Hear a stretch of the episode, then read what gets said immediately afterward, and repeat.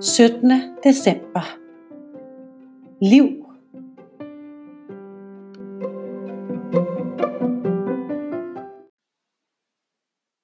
En smuk pige med langt gyldent hår og med de smukkeste krystalblå øjne kigger nysgerrigt ned på dem.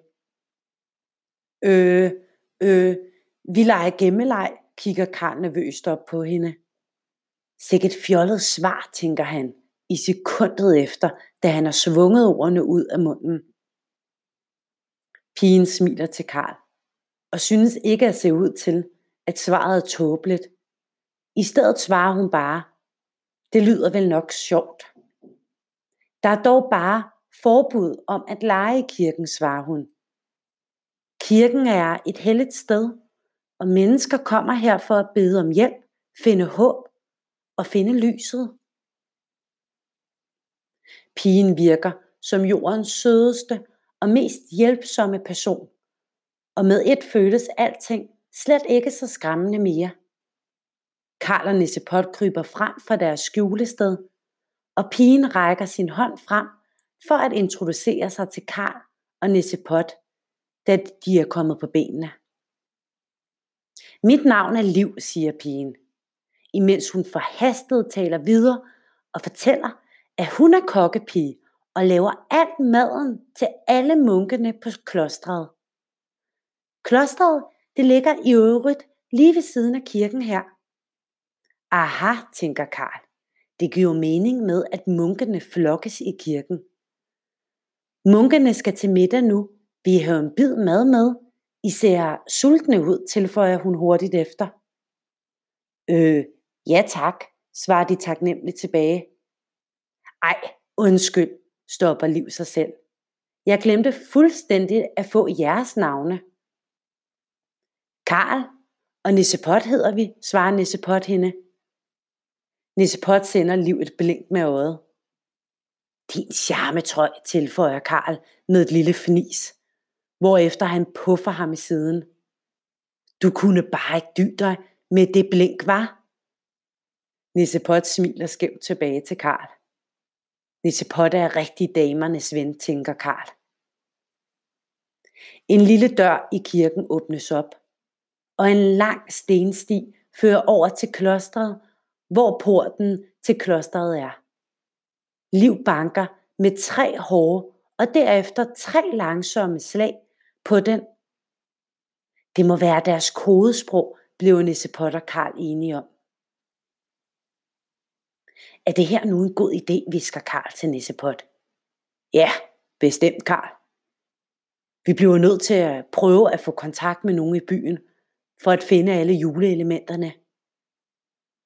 Ifølge siden fra bogen om Næsø Slot, skulle munkene være de mest visende og kloge mænd at alle i Præstø by må de kunne vise os vejen til, hvordan julen opstod. Porten går op, og alle begynder i en lang række at gå ind. Skynd jer frem, råber Liv. Porten lukker hurtigt i, da vi i længere tid har haft den forfærdelige sygdom pest. Den har havet over byen som en sort sky, der aldrig ville klare op. Karl og Nissepot ser skram på hinanden og lytter troligt videre. Ja, sygdomsperioden er dog ved at være overstået, så nu kan byen ånde lidt mere lettet op. Karl kigger interesseret på både Nissepot og Liv.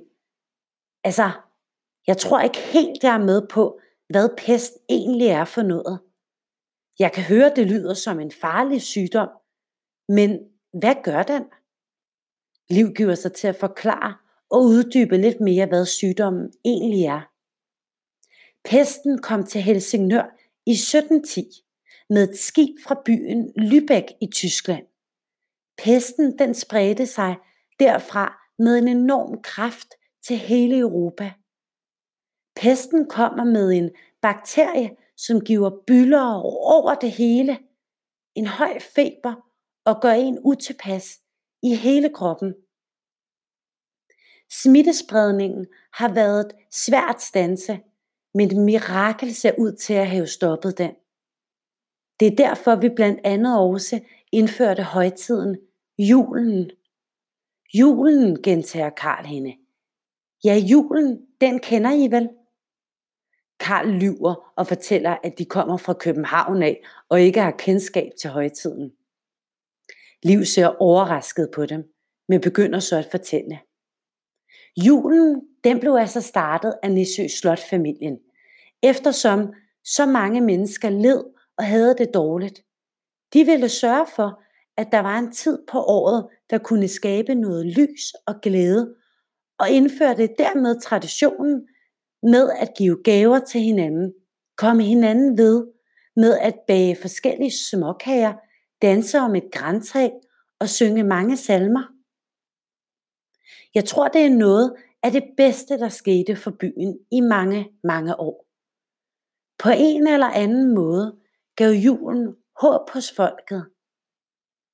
Det minder mig om, at vi har midnatsjulemesse i kirken i dag.